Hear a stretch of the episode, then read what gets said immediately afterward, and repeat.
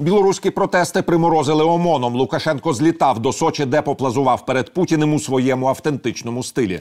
Водночас обрана президентом Білорусі Світлана Тихановська вже заанонсувала нову фазу протистояння з диктатурою. Режим Лукашенка впаде ще цього року. Думаю, весною він піде. Світлана Ціхановська, переможниця на виборах президента Білорусі. Про сценарій Кремля з поглинання Білорусі і підготовку до нової протестної хвилі колишній заступник міністра закордонних справ Білорусі, діяч опозиції Андрій Санніков.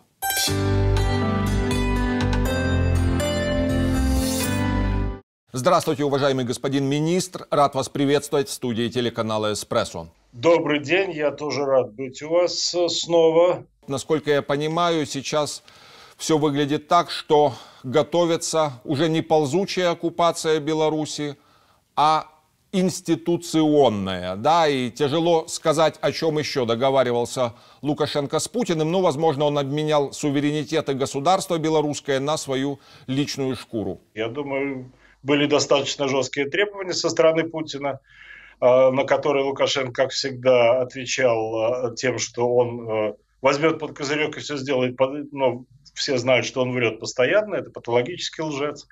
Вот, и поэтому, значит, сейчас можно ожидать, что ну, мы увидим в ближайшее время, он уже стал проговариваться, Лукашенко, что там происходило, что он действительно просил денег.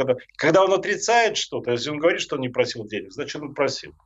Когда он говорит, что мы там договорились о более глубоких э, интеграционных процессах, значит, э, они ни о чем не договорились. И в России, и в Беларуси происходит э, делегитимизация власти.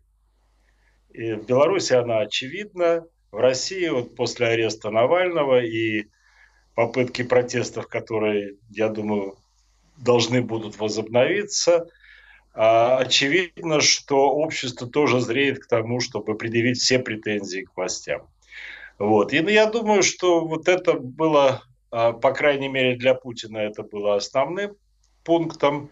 Он хотел понять, что его ждет. Для Лукашенко было основным пунктом удержания власти. Для этого, да, вы совершенно правы, он готов сдавать суверенитет Беларуси, в частности, который заключается в собственности, стратегической собственности. Так было в 2010-2011 году, когда он, а, когда он посадил нас, когда я и мои коллеги были в тюрьмах, когда был э, разгон силовой всех демонстраций в Беларуси, и тогда Лукашенко для того, чтобы сохранить власть, сдал России Белтрансгаз, то есть трубу за бесценок э, и за, за то, чтобы ему была обеспечена поддержка, прежде всего денежная.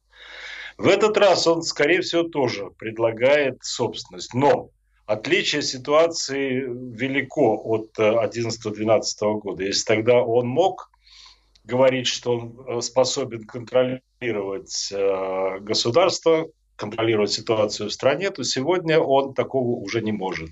Он уже, в общем-то, отыгранная карта, прежде всего для Москвы. И если они думают о каких-то отношениях с Беларусью, им надо думать уже через Лукашенко. Но они просто хотят превратить белорусское государство в так называемое генерал-губернаторство. В свое время мы проходили нечто подобное во времена Януковича, когда все наши силовые ведомства были нашпигованы не просто агентами, а прямыми российскими офицерами, которые работали одновременно на два государства. Но приоритет был, конечно, по стороне России. Вот. И, возможно, такая фактическая инкорпорация будет происходить. Вы понимаете, да? То есть Конечно, никто не будет, там, не знаю, сжигать белорусский флаг или там не будут садить того или иного российского урода за трибуну для того, чтобы он как бы утробным голосом кого-то из ГКЧП говорил о том, что все, мы сейчас будем с матушкой Россией. Но они к этому подводят. И, возможно, просто Лукашенко осталось догуливать, я не знаю, сколько, ну, сколько ему там отмерили. Да, с другой стороны, возможно, он действительно испытывает определенные иллюзии, поскольку назначение своего сына генералом, ну, это уже просто, это даже в бразильских или мексиканских сериалах подобного не делали. Ну, это да, это да. Вот вы совершенно точно с латиноамериканскими и с центральноамериканскими сериалами сравнили, да, потому что это похоже. Я думаю, что мы иногда слишком э, хорошо думаем о Кремле. А, потому что он как-то в последнее время я не вижу, чтобы он был способен на какие-то разумные, вменяемые даже стратегические планы в их интересах. Способен на разжигание конфликтов, да. Способен на создание проблем, да, для себя в том числе. Но вот так, чтобы вести какую-то планомерную кампанию, создание генерал-губернаторства, замену там на своего человека, ну, мне кажется, нет. Они просто-напросто пользуются ситуацией. Они, в общем-то, выступают в роли временщиков таких. Вот если посмотреть на действия Кремля, да, это идет какое-то безумное обогащение. Но, извините, при сдаче государственных интересов, при сдаче национальных интересов, если посмотреть провалы России в мире, они, они очевидны. Ничего не достигнуто. Да? Поддержка самых одиозных диктаторов в Сирии, в Беларуси, там, поддержка войны в Украине, оккупация и аннексия Крыма, да, то есть э, влезание в, в Ливию, последние какие-то у нас э, сведения о том, что они на стороне в общем-то, деструктивных элементов постоянно действует. Но это ничего не дает вообще России, кроме обогащения. Да, конфликт дает обогащение, обогащение на продаже оружия, на грязных сделках и так далее. Но это приближает э, самый критический момент в истории России, на мой взгляд. Самое удивительное, что по многим направлениям совпадают заявления очень разных, кардинально противоположных групп. Например, начиная от Тихановской, которая отмерила Лукашенко время до весны, заканчивая теми или иными российскими имперцами. То есть такое впечатление, что что-то действительно готовится в отношении Лукашенко. Как вот не предрекают э, различные аналитики и э, в том числе те, кого вы упомянули из России – что все сдулось, все затихло. Нет, не сдулось, не затихло, да, требует жертвенности от людей, люди идут на это. Вот, поэтому протесты э, продолжаются и будут интенсифицироваться только в будущем. Да, но то, что у нас сейчас происходит, это вот э, в общем-то, точно описала Хана Арен, да, которая сказала про банальность зла. Что такое банальность зла? Это подчинение, бездумное подчинение приказам, бездумное выполнение а, приказов обезумевших э, правителей, в данном случае Лукашенко. Что такое, как противостоять этой банальности зла, а, критически подойти к осмыслению того, что происходит. И вот власти сегодня делают все, у них ничего не осталось, кроме силовиков. Да? То есть вот только силовой блок. И они делают все, чтобы их одурманить, чтобы их, э, в общем-то, зомбировать. Потому что как только начинает человек задумается, а ведь действительно, ведь э, уже очевидно, что Лукашенко уйдет.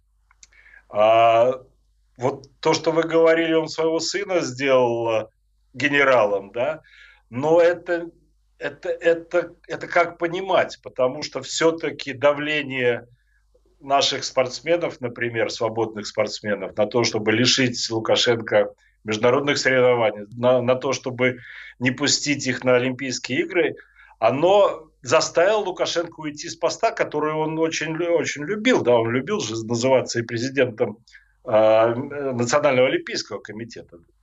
И сделать э, своего старшего сына, который, в общем-то, такой же преступник, как и он, потому что эти оба человека, что бывший глава, что нынешний, отдавали приказы о пытках, убийствах и избиениях людей.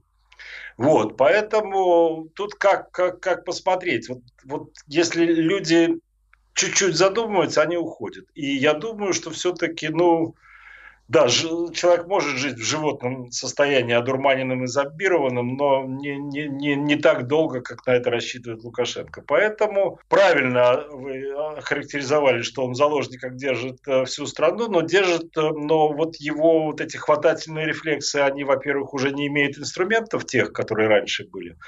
Во-вторых, э, продолжительность протестов, я опять же возвращаюсь к мирному пути, оно показывает, что не будет никакого принятия вот этой власти. Но не будет. Ни самого Лукашенко, ни его каких-то а, попыток а, переформатировать себя самого, чтобы удержать власть. Насколько я понимаю, ситуация сейчас для Лукашенко, как это не печально признавать, несколько стабилизировалась. Ну, во всяком случае, до обещанной весны. Но для того, чтобы народ протестовал, должны быть консолидирующие фигуры, которые бы как магнит формировали вокруг себя те или иные протестные группы. То есть люди не могут протестовать сами по себе, да, просто там с национальными флагами. Безусловно, вы абсолютно правы.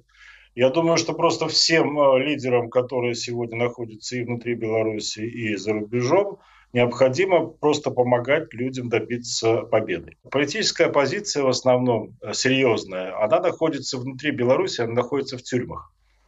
И вы знаете, удивительно, но сегодня вот а, а, они при каждом удобном случае, это я говорю про а, Виктора Бабарыка, про Сергея Тихановского, про Николая Статкевича, они при каждом удобном случае, э, в общем-то, подбадривают людей. И это, и это очень серьезный фактор. Именно вот их короткие очень месседжи в общество, они вдохновляют людей и позволяют э, продолжать вот эту нашу борьбу. Потому что, например, вот э, если брать гражданскую кампанию «Европейская Беларусь», то у нас сидит достаточно много лидеров. Это Евгений Афнагель, Максим Винярский, это Андрей Войнич, это Дмитрий Козлов, это Павел Юхневич, Полина Шаренда, мать двоих детей несовершеннолетних, которые вот сейчас просто по этапам гоняют, издеваются. Да?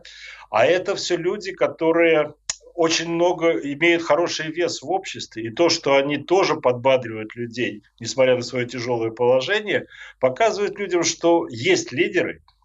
И, и, и именно эти лидеры, когда, если они выйдут, когда они выйдут из тюрем, они будут иметь очень большой вес и очень большое влияние. Очень на хороший вопрос. Когда? Потому что мы понимаем, да, что диктатор никогда не останавливается. Его можно только остановить. Или собственный народ это сделает, или, не, знаю, коллективный Запад с помощью санкций, а возможно они попытаются выторговать так называемый вариант посредине. Речь идет о, о том, например, что Лукашенко дает амнистию, выпускает незаконно удерживаемых, но взамен этого он он проводит, например, парламентские выборы и пытается как-то слепить ту или иную форму, скажем так, чилийской демократии времен Пиночета? Э, хороший вопрос, действительно, потому что мы э, имеем опыт уже, ну я имею в частности свой опыт, что действительно позволили Лукашенко торговаться нами, политзаключенными, и пообещали а, ослабление санкций, пообещали не введение санкций, если будут выпущены политзаключенные. И вот э, это стало происходить, это привело к очень плачевному результату. Мы будем напоминать о том, что такая тактика, ни в коем случае с диктаторами нельзя торговаться. Ни в коем случае. Когда выпустят политзаключенных, когда Запад ведет санкции серьезные, да, потому что а, без этого Лукашенко просто-напросто не, не видит никакой необходимости выпускать политических лидеров. А если будут жесткие условия о том, что да, мы можем говорить о каких-то изменениях э, в отношении Беларуси, когда будут выпущены все политзаключенные. И для этого мы вводим санкции. Я, я считаю, что это морально абсолютно оправданно. Вводить самые жесткие санкции, чтобы спасти жизни людей. Чтобы спасти жизни людей, я подчеркиваю. Так было, я вот говорю, что так было раньше, но позволили торговаться. Я надеюсь, что в этот раз если будут введены санкции и не позволят Лукашенко торговаться, то ситуация начнет меняться быстро. Буквально там в течение нескольких дней. Но даже без этого, даже без этого, я думаю, уже э, выросли э, реальные лидеры протестов э, в Беларуси. Я просто знаю, я не думаю, я знаю. Которые будут готовы возглавить и уличные протесты тоже.